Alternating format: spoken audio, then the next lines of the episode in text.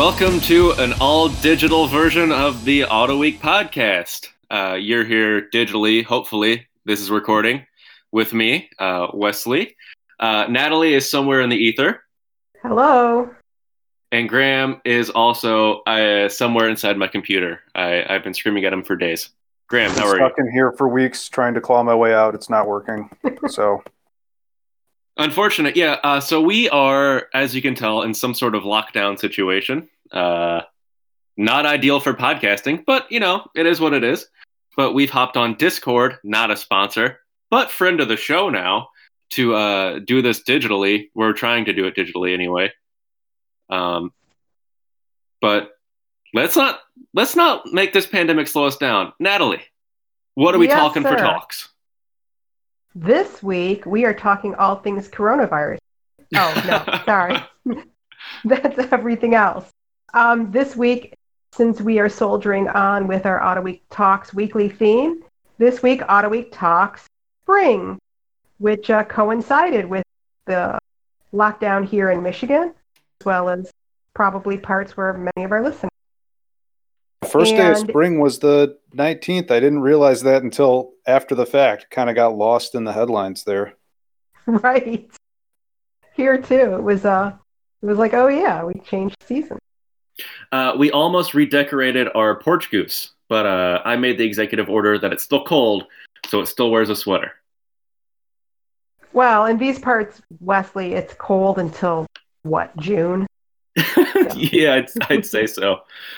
But uh, Graham, you wrote on Autoweek.com a lovely story about spring maintenance. Let's talk Uh, about that. Well, um, everybody else wrote educated pieces about uh, spring rates and suspension systems and working on them. And I don't know anything about the technical side of any of that. So I decided to talk about spring maintenance, um, which, as I was writing it, I realized is kind of only a thing in places that get snow. If you're a listener in Southern California, you can drive all year. But for us, it's kind of a special thing to get your car ready for the thaw. Um, except that we don't really have any place to go this year. Um, so, uh, I mean, okay, let not just a special thing, Graham, like a very ritualistic thing for many. it is a ritual. Yeah. It, and, you know, I, I don't know if I fully appreciated that until now when kind of stuck inside, feeling a lot of tension, uncertainty. Um, uh, so I decided instead of taking a lot of naps, I would double down on spring spring maintenance. So, um, you know, I, I in my case, I'm I'm fixing up my Wagoneer that's been neglected for years. Um, but I, I don't know. I urge everybody to get out there and do something, even if if we're not sure when there are going to be car shows again. But um, Well, but yeah, So I think in talking about spring maintenance of vehicles, we have to start with the spring cleaning of vehicles, in which that's a topic I know very little about because having grown up on a dirt road, we actually didn't believe in cleaning our cars because it was kind of an exercise in futility. But I do enjoy watching uh, my husband go about his ritual cleaning of his cars um, once the salt departs the roads and we can safely uh, bring the cars back out and get the wax cans out and everything. I'm always kind of amazed by, you know, the meticulousness of which people go about cleaning their cars. Now there is a Rust Belt pro tip for the uh, for the thaw, right? You can't go out the first nice day. You have to wait until uh, it rains a few times to clean all the the road salt off the streets, right? That's that's how I've always uh, lived my life. and, and Yep. we're about at that point right now. You know, it's rained a little bit, a couple times. Um, I was I was getting ready last weekend, and then of course it Sunday night it snowed an inch, but but it all melted. No new salt was was set down. So, um, you know, I've never been that into detailing. I know that's that's an obsession unto itself for a lot of people, but um, in, in this case, I actually spent the weekend gutting and reorganizing the garage. So it's like the pre car side of things. So, um, but yeah, I mean, in, in the case of my Jeep, I, I bought new wheels and new tires. I'm to do some undercoating on the bottom, uh, and try to figure out how to at least keep the rust from advancing any further so that I can enjoy the car and uh, hopefully keep it going until I can afford to get it repainted. But I mean, it it is it's a little tough sometimes. It's like I got to go out there and do that. It's not perfect weather. I feel kind of crummy. You know, the whole situation's getting me down. But I mean, once you're out there for a little while and diverting your mind with with the tasks at hand, uh, I don't know. You do feel pretty good pretty quickly. It is a nice kind of therapy. Now, Graham, uh, what route are you going to go for undercoating? Are you going to go like the rubberized undercoating route? Are you going to like break out some fluid film or some Krown? I think is another product. I am going the fluid film route after a lot of debate. Um, I don't know. The underbody is already kind of greasy in parts, so I figure I'll just add to it with uh, controlled grease application. Yeah. Uh, and I I bought a, a spray can of this stuff last year just because I've been curious about what to do, and I did some testing on bits of metal that were left outside in the winter, and it seems like it works pretty well, um, at least against the elements. Not not salt. That's a whole different beast. But um, I don't know. It, it see, I'm going to spray it on uh, with a cheap electric sprayer I got. Once it gets a little warmer, it's it's pretty um, viscous with the temperatures we've been having. So but yeah, we'll, yeah, it's we'll not uh, not suggested to start spraying that stuff at like 30 degrees. I would say that's yeah, spraying molasses. It the weird part about it, and you know, I didn't realize this until I bought a can to to try to uh, you know experiment with it. Is a lot of people spray basically like wax oil combos on. That's kind of like a there's a British company that makes stuff like that. Uh, the fluid film is actually like lanolin based, so it, it kind of smells like wet wool. It's very weird. it's a very distinctive that smell. Is, uh, it's it's not it's not like a petroleum smell. It's a weird organic woolly smell, which you know there are worse things. I'm used to it. So just an aside here, um, for all of our nursing moms in the listening, the podcast listening audience, they're already familiar with the thing. I, I, I am not familiar with it, so. Well, not being a nursing mom yourself, Graham. At this point, it yeah. is, It is a thing. Yes. Uh, I'm only familiar with lanolin from its uh, small cameo in Anchorman. The words cameo. Can words have cameos? Who knows? Uh, who are you going to have mount your wheels, Graham, or mount your tires? I guess to your wheels, or is that on uh, pause?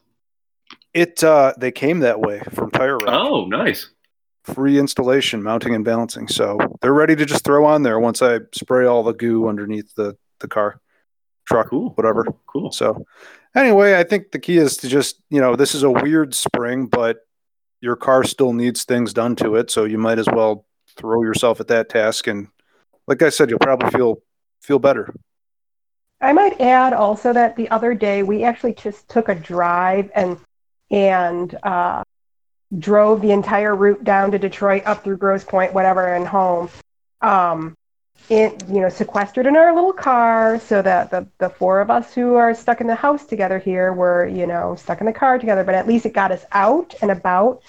Um, and for a while, that might be the reality, but it's still, you know, getting out and driving, you know, once the weather gets nice and you know the birds are chirping it'll you can still enjoy a drive in your car and stay safely away from other people and not touching you know the rest of the world yeah i mean uh, when you're in a car you're social distancing anyway right from like strangers. So it's uh, driving's a perfect excuse or now is a perfect excuse to go drive aimlessly. That and the cheap gas. Indeed. Moving on uh, one jake lingeman also wrote a little thing about springs well doing coilover swaps. And uh, now I guess we can talk about who in, who on earth would want to lower their car, and, and, and why why do people do it?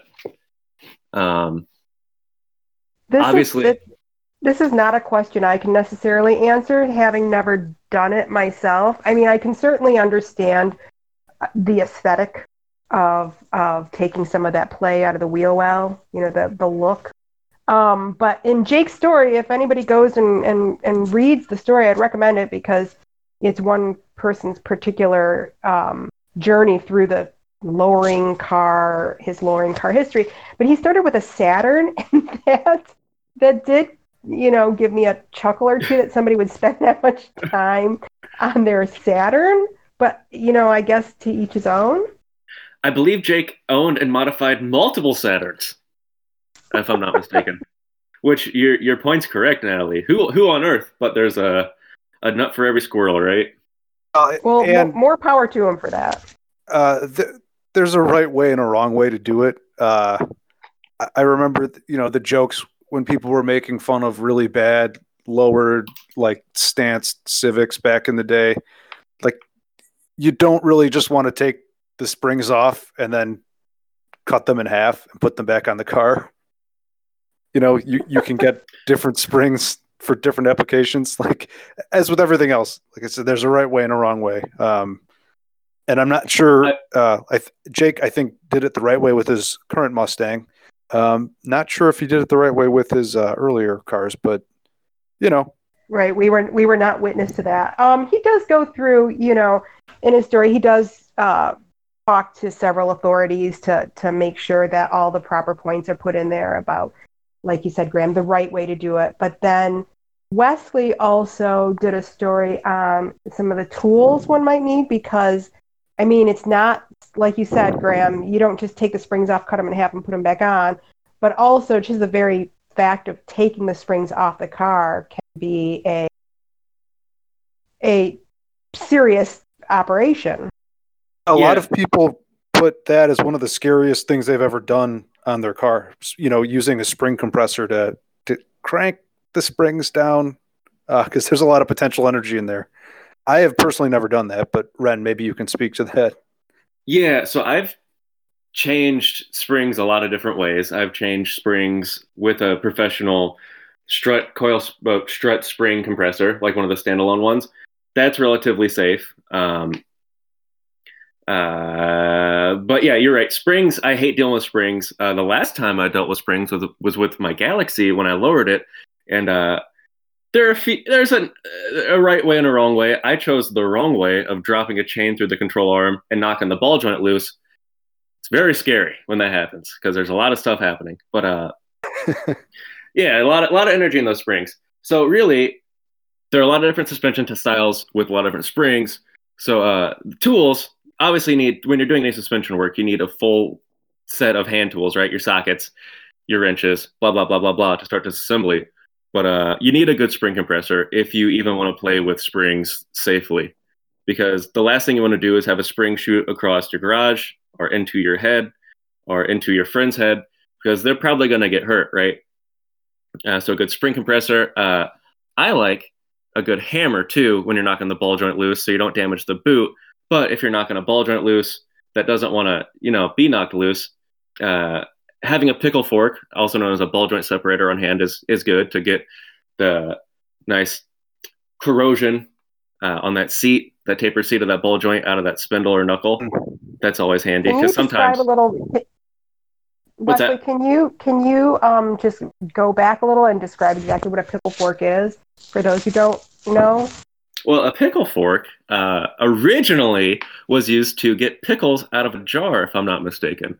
Um, and so there's a tool, and most people's toolbox is called a ball joint separator, which is uh, like a like a chisel with the center removed, like a U-shaped chisel, flat on one side, tapered on the other, and uh, a long handle which you whack with a hammer to drive underneath the the spindle and separate the ball joint taper. It yeah, it's uh it looks like a pickle fork. Why the hell were people using those to pick pickles? Like, what about tongs? I don't know. The the I I can assume it's like uh sh- like pickle slices, like pickle chips. I think But you're maybe- supposed to like stab a pickle with it and drink, bring it. I mean, I guess before the internet, people needed to keep themselves entertained, and stabbing pickles with the with the vaguely like, I don't know, two pronged spear thing would uh would keep you busy for a little while at least. I mean, yeah, there has to be some sporting element of it, right? If you have a big Yeah. jar of pickles, just Yeah, true. you could have a, a competition of see who can spear the most pickles. Uh, the end of this, we'll all be doing. We'll be back to pickle forking for fun. Oh, Uh, pickle by forking. next week for sure. Yeah.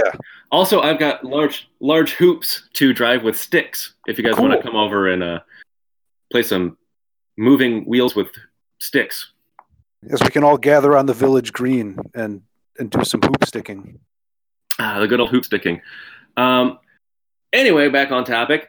Uh, pry bars, another handy tool to have if you're doing any suspension work because you don't know what you're going to need to pry on uh, or possibly hit with the pry bar. Mostly, I also use them to check for play and uh, you know suspension components like uh, control on bushings and like not so much sway bar links, but like sway bar bushings and stuff like that. You can check basically everything, every amount of play possible. Check for play in any part possible with a good set of pry bars. Um, I gotta click up the list real handy. Oh, uh, one of my favorite tools I included in this list: an air hammer. Now, not everybody needs an air hammer. Uh, I didn't even start using an air hammer until I started working in a shop. But uh, it made me feel like an idiot for all the time I wasted with a hammer and chisel, knocking out rivets or doing anything that involved a hammer. Uh, because you have a nice air hammer and the right the air hammer tip, and you can destroy almost anything, even if you don't want to. Uh, yeah, I mean, there's a lot of handy ways, handy tools that you need to uh, do suspension work, and also just so people don't yell at me for saying you're buying, you're telling me to buy things that I don't need. Uh, make sure that your suspension style complies with the spring compressor that you're looking at, because again, not all spring compressors are made equal and not all suspension styles are made equal. So you got to make sure that you're buying the right stuff for the project you're, uh, you know, working on. But an air hammer, it's universal. It will destroy anything. It doesn't care at all. Uh, but that's that's like my two cents on doing any suspension work. It's always gross. It's never fun. Uh, it's a good way to get dirty, and not in like a fun way. You know, like when you're doing engine work, it's like, oh, I'm gonna get greasy and uh, be productive. It's generally like, oh, I'm gonna get greasy and fix broken things. I think that's that's the biggest. Uh, I don't know if intimidation factor is the right way to phrase it, but you know, when you're working on an engine or other mechanical parts of the car, there is a little bit more. Uh, you, you can take a little bit more delicate approach. Usually, if you're using too much force, it means you're about to break something or something is not going together correctly. But suspension work always involves a lot of bashing uh, either with a hammer or an air chisel. Or, you know, it seems like you're going to break something, uh, at least in my experience. But maybe that's because I've always Oh, no, worked that's- on old car. You know, it feels like you're always one wrong hammer blow away from seriously screwing something up, but it always seems to go back together. So Yeah, I mean that's the problem with suspension parts, right? It always the most of them are like interference fit, or uh, if not, rust definitely takes a stronghold and creates a a nice natural weld, as it were.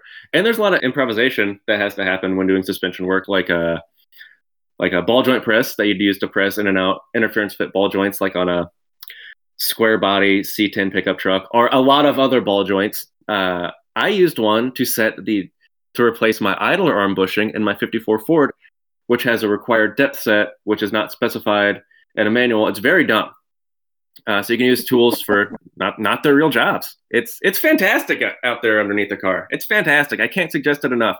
But always be safe because it's never fun. Anyway, moving on. One last topic we'll hit at the top of the show: the frickin' pandemic. What are you guys doing to stay sane? I know we touched on this last week, but uh, what about this week?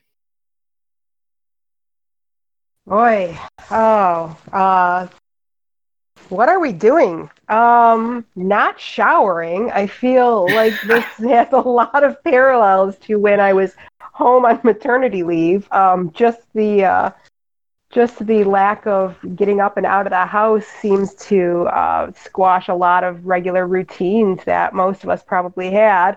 Um, a lot of sitting, a lot more sitting than, uh, than when I, we were going to the office every day, which is unfortunate. Um, but also, I think you know we've done a lot of sort of innovation on the fly, like this. I mean, we practiced playing around with the podcast opportunities or uh, the other day and figured out how we might kind of you know knock it together, and here we are. Um, all of our meetings have been online at you know just as with the rest of the world the country whatever um and you know, a lot of times conversation, meaning and conversation can get lost when you're just slacking each other or just texting. But still, I think it's also upped our communication game. So, you know, from a work standpoint, there are some positives, right? Oh, I totally agree. I think it's made us all more conscious about uh, communicating and communicating well with each other. Uh, but I will say the last time I showered was Friday, so it's very gross around these these parts. Uh, I the only one who like gets up at a regular time and does my regular morning routine. Is that? Oh, Graham, I'm up at the regular time. It's just all the stuff that I you said after that has fallen and, by the wayside. Wow. Okay. All right. Well, besides that, I'm um, you know, again, taking the time to actually, like I said earlier, clean the garage. My goal is to get two cars in the garage, hypothetically, uh, which would be very impressive if it wasn't a two car garage. well, I'm I'm going to say that most people have two car garages in which no cars reside, so you'd be way ahead of the curve. And Graham, you have a true two car garage, right? Not like a two and a quarter or two and a half. Yeah, it's it's not it's not any bigger than a two car garage, but still, there were times when I had been able to get two cars in there. And so my goal is to get two cars, a motorcycle, a spare Packard engine and transmission, uh, and three uh, marine outboards in there. So there are some complicating okay. factors. But... the bigger question is which two cars? Uh, at the moment, my Wagoneer and my 51 Packard, because everything else is in storage nearby if I if I can fit a Packard in there, if I can fit two Packards in there, I can fit pretty much two anything else is in there except for like Cadillacs or Lincolns. But uh yeah. I think that's about it. That's about it for this segment. Um tune in next to an interview with Hurley Haywood that happened a long time ago at the Daytona Rolex 24. Back uh, when happier, happier time. Yeah. Happier times. It is once again my great honor to be speaking with uh, racing legend uh, Hurley Haywood. Hurley, how are you? I'm really fantastic. Oh man, that is the best response I've had yet. Good. I mean, I've heard sort of fantastic before, but really fantastic. Yeah, really fantastic. Couldn't so, be better. That's just remarkable. So we're here for the 58th running of the Daytona, 24 Hours of Daytona. This is this racetrack. This is something you've won five times. You're with the legendary brand and Porsche. And what is there? Is there something new about the 58th running that is exciting you? Anything specific about it? Well, I think, you know, when you look at it, um, the quality of the cars is unbelievable in every single class. There's three classes. Every cl- class has got absolutely flawless cars, well put together, uh, good drivers on them. There are no no weak points on any of the teams, and I think that that is one of the big differences from this race to races in the past, where you know there have been a lot of you know um, sort of windows where you could take advantage of, and the teams would canvass the whole field and find out where the weak points were. But when you look at this field, there are very, very few weak, weak points in all the driver lineups. Even guys on on the GTD side, which have you know sort of um, money guys driving with them. Yeah. Um, the bronze and silver yeah, level. Those are those are guys that are really good. So, um, you know, there's there's reasons for that, but uh, it it makes the field a lot tighter, and a lot more difficult. Last year, one of your roles here at Daytona was to be Grand Marshal. I believe is that. That wasn't last year. That was five years ago. Okay, by last year, I I do my years in fives. That's uh, okay. that was, okay. Do you have any official role uh, like that that you're doing this year? I'm just a Porsche ambassador. A Porsche ambassador. Okay, so um, why don't you uh, explain to me where you are from a Porsche perspective looking at your GTLM teams, your GTD teams, what what's making you the most comfortable? What's making you the most nervous? Well, you know, you, from the nervous standpoint, you know, when I come inside a racetrack like Daytona, you know, I can feel the energy. I can feel the anxiety. What's going to happen? And that's I like that feeling. When you look at, you know, at the at the teams, you try to on the on the Porsche side, they've done everything humanly possible to make the cars as perfect as possible.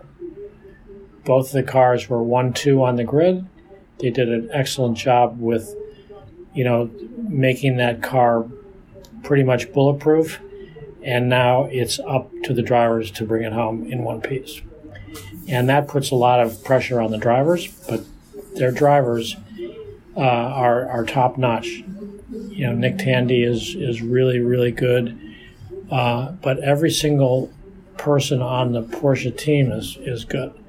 And they some might have a little more experience than others, but um, you know, when I started, I didn't have any experience, Hmm. and Right. uh, you know, you just uh, you learn from experience, and you learn f- from running a car that's not going to break, and that's one of the real pluses with Porsche. You know, you you know you're driving a safe car, you know you're driving a car that's not going to have a lot of mechanical failures.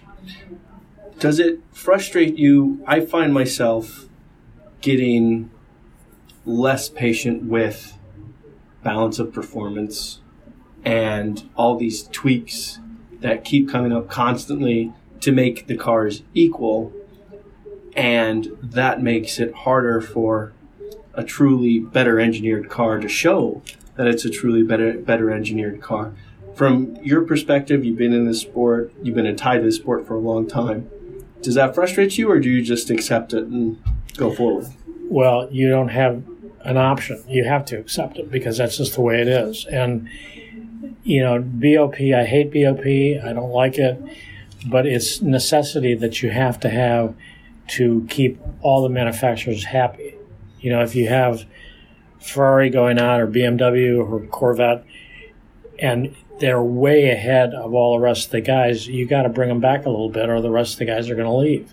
Yeah, So it's kind of you know you you have to have it in there. You have to have it where the rules allow for productions. But I would I would prefer if I was a sanctioning body and a manufacturer, I would prefer once the rules are set at the beginning of the year, they go with that formula for six months at the halfway point of the season.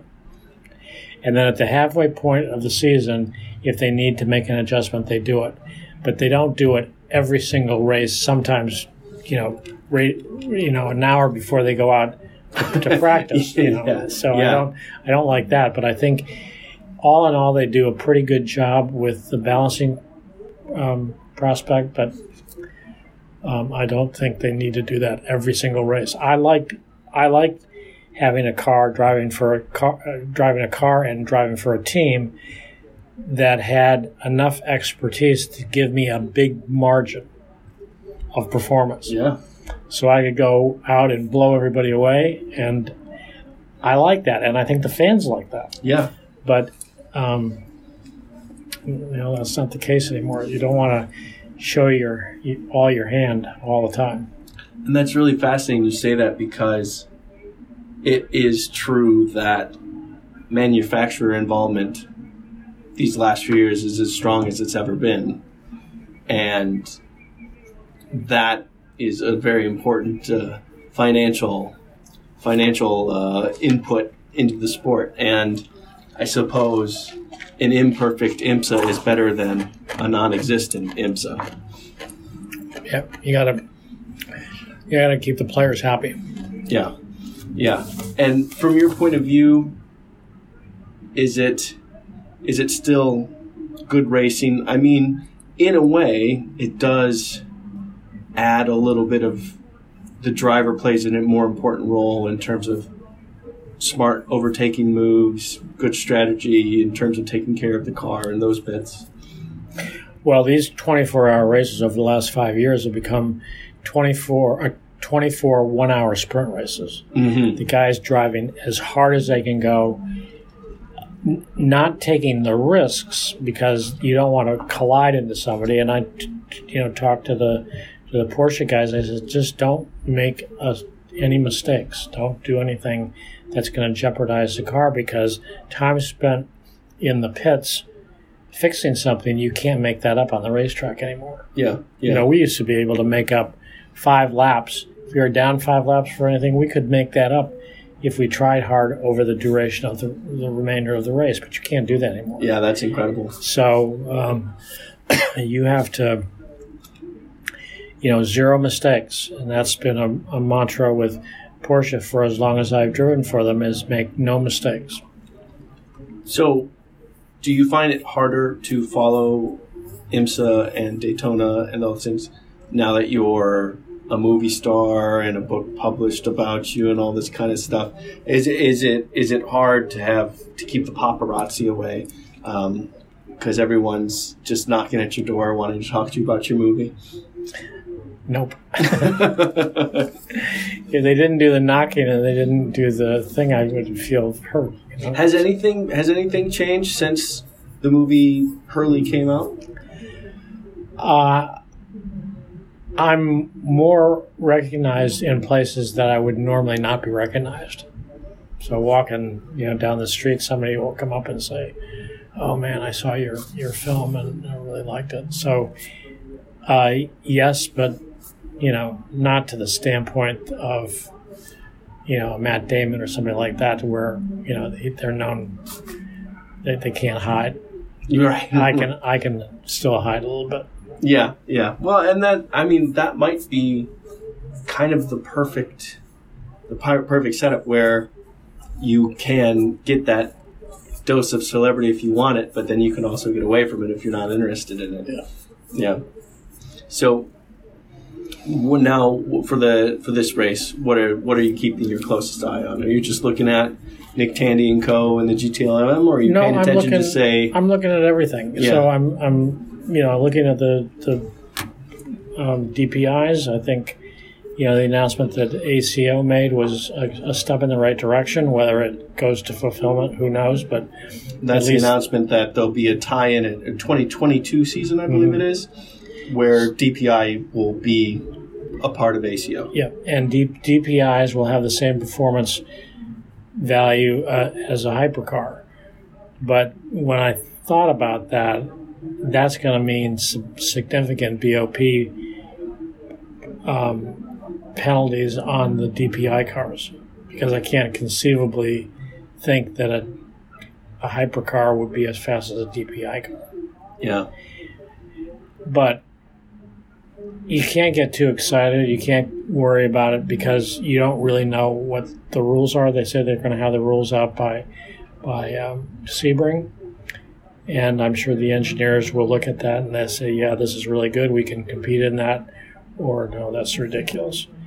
Uh, DPI or the uh, hypercar would be super expensive, yeah. and you know how many private teams are going to make that commitment? Who knows? Well, they're super expensive, and the ACO has already proven that they're willing to bend the rules. You know, the original hypercar concept was still hybrid, and Aston Martin said, "But we don't want to do that," and ACO said, "Okay."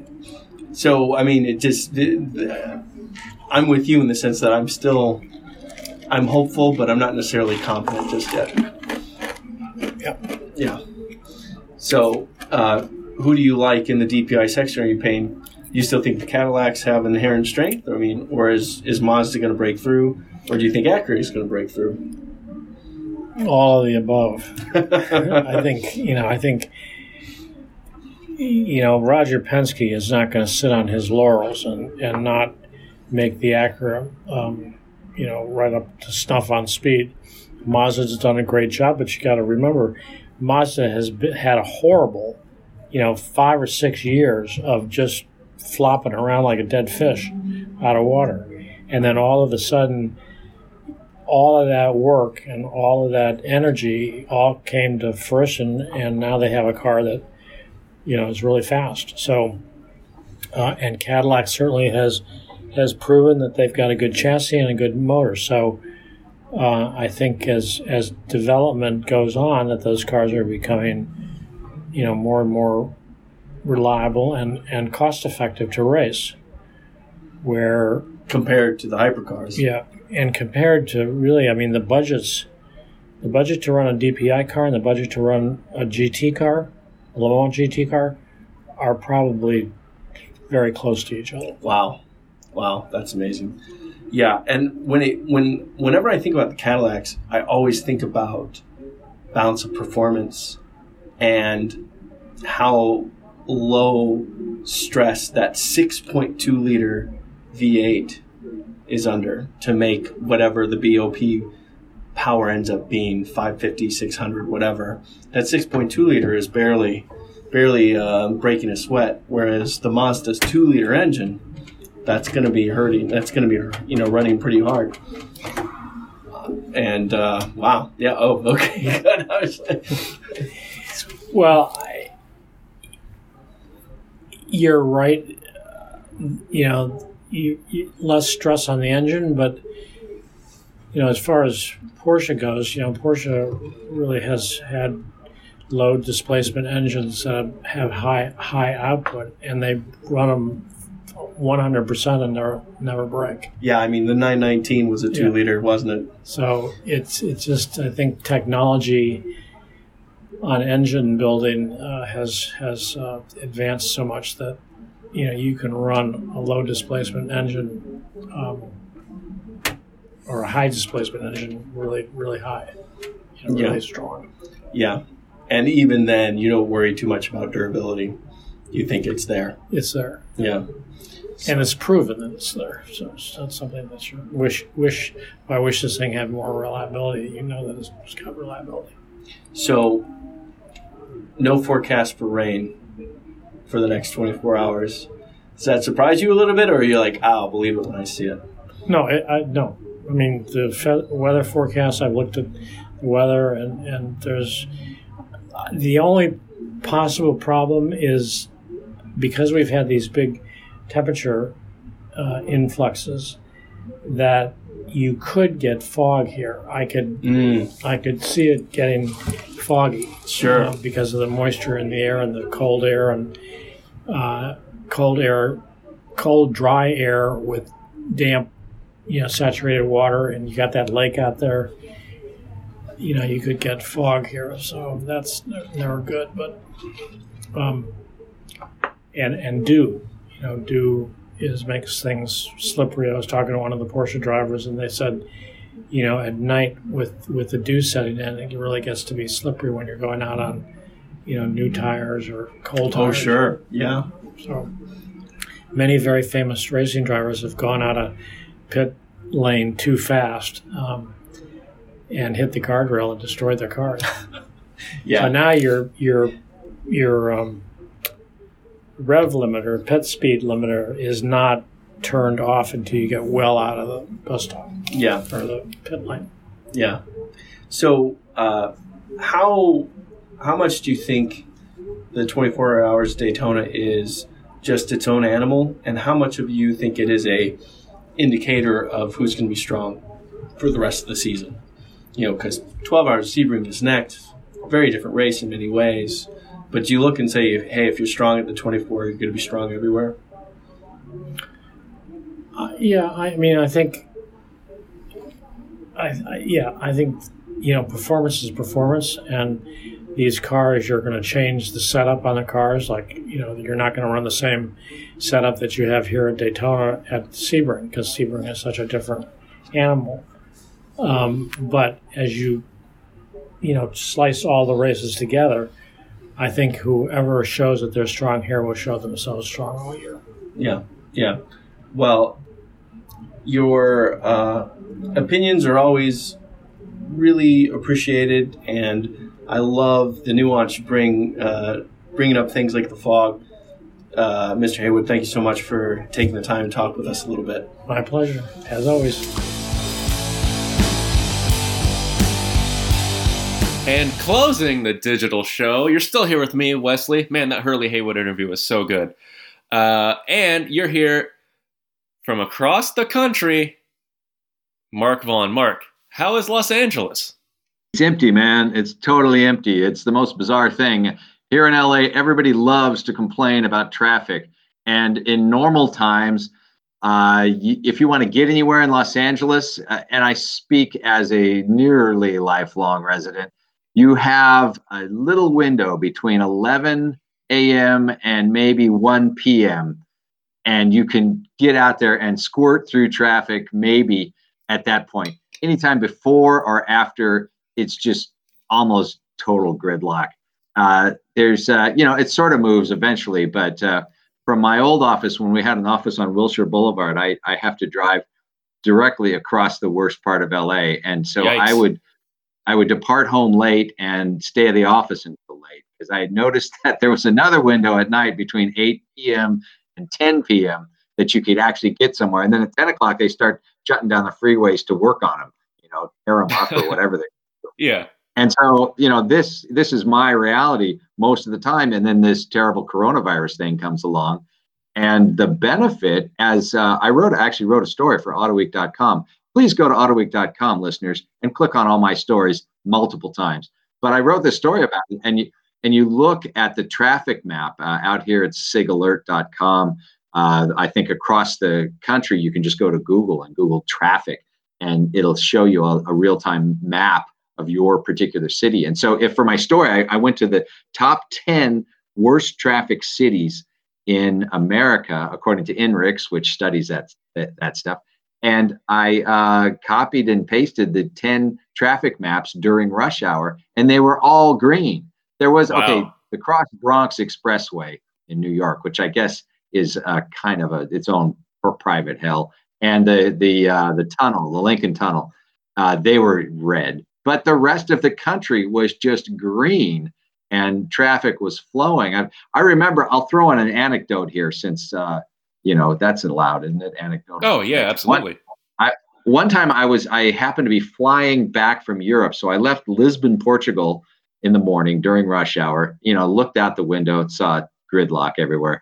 Did a connection in London, looked out the window, saw gridlock everywhere, and then flew from London to Los Angeles, looked out the window, and saw gridlock everywhere. So it is a global problem. I mean, we have global pandemics now, but uh, you know, traffic is never a fun thing. And so LA right now it's completely empty. I was um, I was out there.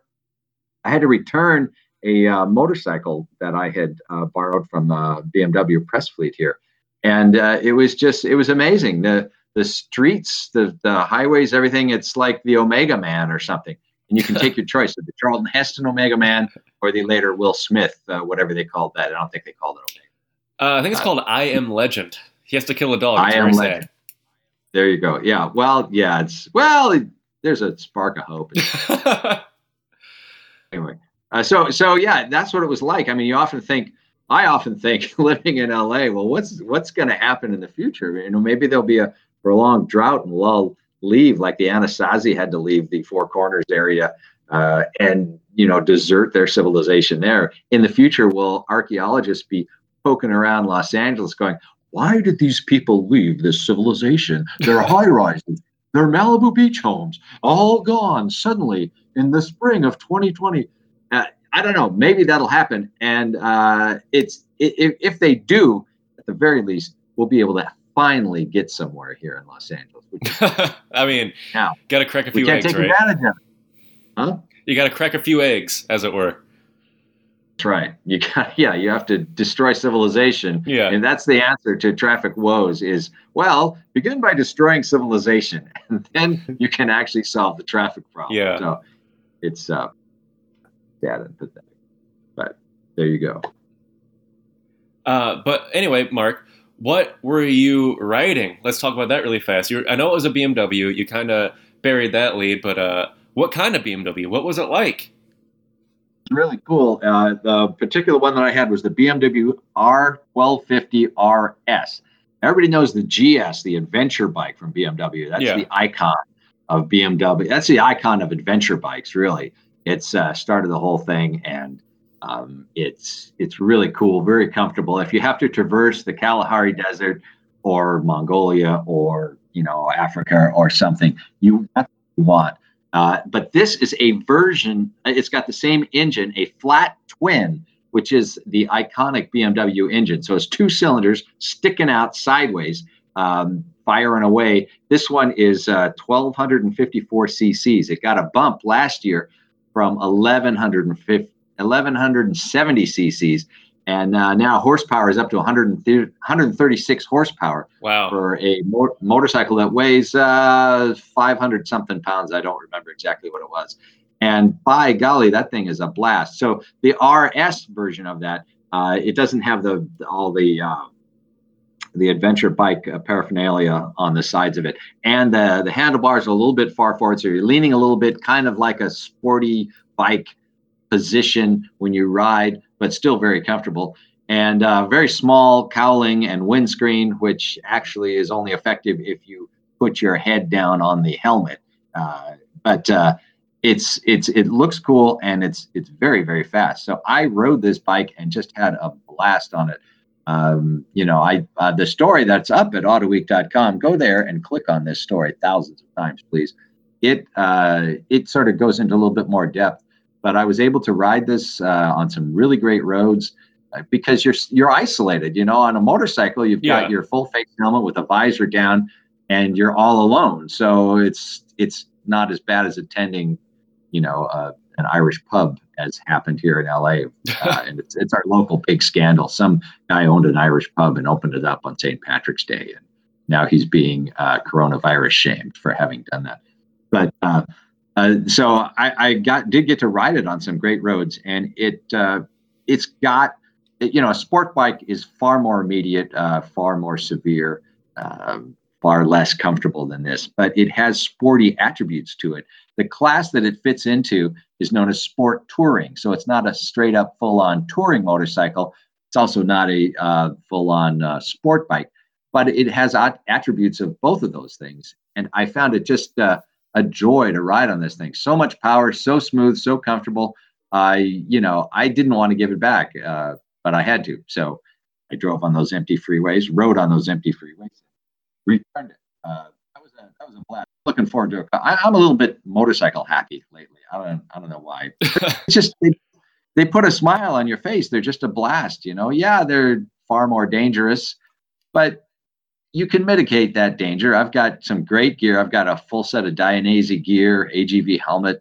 Um, I just and it's warm as toast. It got uh, if I if I ride up into the mountains where there's snow and it's cold outside, you know, it's it's not like Alaska cold, but it was I think 40, 40 degrees uh, up at the peak, up at uh, uh one of the highest points that I rode in the local mountains here in Los Angeles. There was snow on the ground and this Dainese gear just kept me so warm. I just I just love that stuff.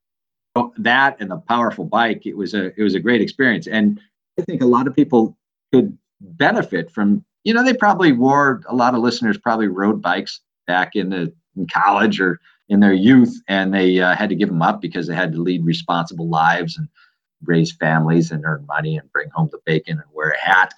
But they uh, you know now maybe you can go back into it and it is still just as fun. In fact it is a lot more fun than it was whenever you were riding 30 or 40 years ago because the motorcycles nowadays are so much better. The technology is so much better. You just you push a button and the bike starts. It's not you don't have to stand up on the the kickstarter. Don't you have a bike uh, wesley Wren?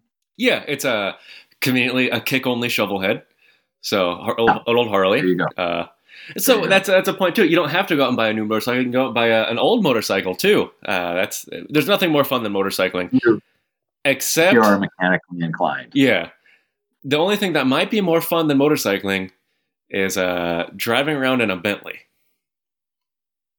which you've also done. He is the master of the transition. yes, I had a, uh, a Bentley Flying Spur, which is uh, uh boy, that's a that's a that's a lot of fun. Uh, it's it's huge. Uh, I think I, I, I looked up the uh, the length of the thing. I, at first, I thought just riding it, I thought it was a Bentley. I, I thought it was 19 feet long. Mm-hmm. that was just my guess. Uh, but uh, in reality, it's uh, like 17 and a half feet. Oh, so that's not. I mean, that's not that big, considering. No, no. Well, but it sure looks big. Yeah, yeah. I. I mean, it's just it's gigantic. Uh, I think we'd call that presence in the uh in the, in the world. road presence. It has a nice presence. So it it, it, weighs uh, five thousand three hundred and seventy three pounds. Which yes, that's that's heavy, but it's not as heavy as six thousand pounds. or even seven thousand pounds. Eight. It's not as heavy as eight thousand Wow. pounds. That's right. And uh, it is powered by a uh, six liter twin turbo W12, which makes 626 horsepower. So that is more than enough to, uh, as they say, get it out of its own way. Yeah. And uh, it is, uh, it gets to 60 miles per hour in 3.7 seconds. I mean, what No more do you want? At speed, 207 miles per hour. Now, And um, naturally, you couldn't get it up to that speed because of laws, correct? Uh, well, I did not try 207. That's Okay. for sure. Okay. in Europe on some of these launches in uh, on the autobahn, you know, I've been close to 200 in these things, and they they are they don't get squirrely at all at those speeds. They're aerodynamically and mechanically sound even at uh, top speeds. You don't. I mean, yeah, it's a little bit terrifying because you're you're you're actually moving that fast, and laws of physics suggest that if you make a big mistake, you will obliterate the car itself. Uh, it's it's very well uh, very well engineered, very well sorted out, and quite comfortable. And the, the inside of the the thing is just uh, I, I mean the, the big thing is that diamond stitched leather pattern. That seems to be the the mark of uh, luxury excellence. Uh, but everything else in it uh, works quite nicely too. I was quite happy in this Bentley Flying Spur, It- and you know, like it had you had a Rolls Royce of similar size and speed and stature, there's more of, in my mind, a stigma about the Rolls Royce and less of a stigma about the Bentley. You don't feel quite so much like driving over the poor people in a Bentley as maybe you would in a Rolls In a Royce. I don't know. yeah. You've driven these cars. Yeah, I, I totally agree. I mean, you you still get the little the slight urge to scream at the poor people in a Bentley, but you're not going to run them over. Indeed, yes. And, and but uh, the, the the drawback, of course, is the base price is two hundred and fourteen thousand six hundred dollars. So you know, start saving up now. Uh, it's less than a it's less than a Rolls Royce. Oh. So Hmm. there you go. and uh, it, one thing that was really interesting about this huge curb weight, it, it has this We we lost we lost you there. Um, One second. Could you could you say that again? Oh. one thing that's really interesting about this car, despite the weight that it uh, has, it um, it has an active anti-roll bar, Ooh, which basically you go around a corner and rather than leaning over and scraping the outside door handle along this pavement as you go, this thing just pretty much keeps the the thing flat around the corners. It's it's really neat. Uh, I, I guess it's a 48 volt uh, technology that allows it to do that uh, because it's an it's an electric motor inside the Mm. roll bar basically that uh, i- i- instantly uh, counteracts roll in the in the vehicle. You know, roll bars front and rear, Yeah. obviously, and uh, keeps it flat around the corners. It's it's a feeling that um, if you've driven AMG products, AMG is that way in a far more extreme manner. It's like uh, you will not roll, Mm, mm, mm. and, and with the Bentley, it's uh, it's it maybe a little bit more refined than in the AMG products, uh, but it's still quite impressive. These active anti-roll bars, uh, very nice all around, lovely, splendid uh, automobile. well, Mark. Uh, money money be darned. This is a, a PG thirteen podcast. Uh, you see your BMW 1250 RS, and you see this Bentley Flying Spur. Which one are you going to jump to, or walk to? I don't know. Do you jump or do you walk? I mostly walk. Which one do you walk to? I have my servants carry. Ah, okay. All right. Well, that's that's reasonable. That's a, that's that's a good approach. Uh, you, what are you saying? Like if I could only have one, Yes. or well, that, I would probably get the flying spur in case it ever rained. Ah, okay. Pragmatic. See, that's that's that's an approach that uh, is often forgotten when comparing luxury cars to motorcycles. But can't I have both of them? Shouldn't I be able to have it all? Well, Mark, I mean, I can't, but looking at you, I think you can. I, you can have it all, Mark. You can have it all. Yeah. The irony, of course, is now that both those vehicles. Oh yeah, you, you can't have either of them. But you can't yeah. keep them because eventually they'll arrest you and take the cars back yeah, anyway. something about So- grand theft or to that effect. Theft yeah. Auto, GTA. GTA. We should have Jake uh, Jake Lingeman to Jake is actually eavesdropping on You're, this you're the, right now. So you and Jake are the gamer. ah, experts. yes, we do. Uh, you can find us on Twitch.tv slash AutoWeek to watch us play video games. Uh, Did you, did you already discuss the uh, the big uh, matchup from? Oh no, we didn't. We didn't. We're we're, we're saving all the work from home cups, which you can watch on Twitch.tv slash AutoWeek every Friday. It seems um, to uh, have a big discussion after we can all get back in the office. This uh, work from home thing is, That'd be is- fun. ugh. it's trying times for us. But Mark, real fast, Yeah. Well, you'll get an office someday in Detroit, I'm sure. yeah. Mark, real fast, what are you doing to stay sane out in Los Angeles? I am working very hard on behalf of Hearst magazines, and uh, I want to thank Hearst magazines for continuing to employ me. And I will work very hard to uh, warrant whatever it is they're paying. way to toe the party line mark. And uh, I'd like to thank you, the listener, for listening to us uh, have this conversation. Thank you for staying with the Autoweek podcast. Thank you for hopefully dealing with this digital presence that was that is only uh, going to last a short term. This is not permanent. This is a temporary solution to a temporary problem. Uh, hopefully, we'll be back in the studio shortly. But until then, tune in next week.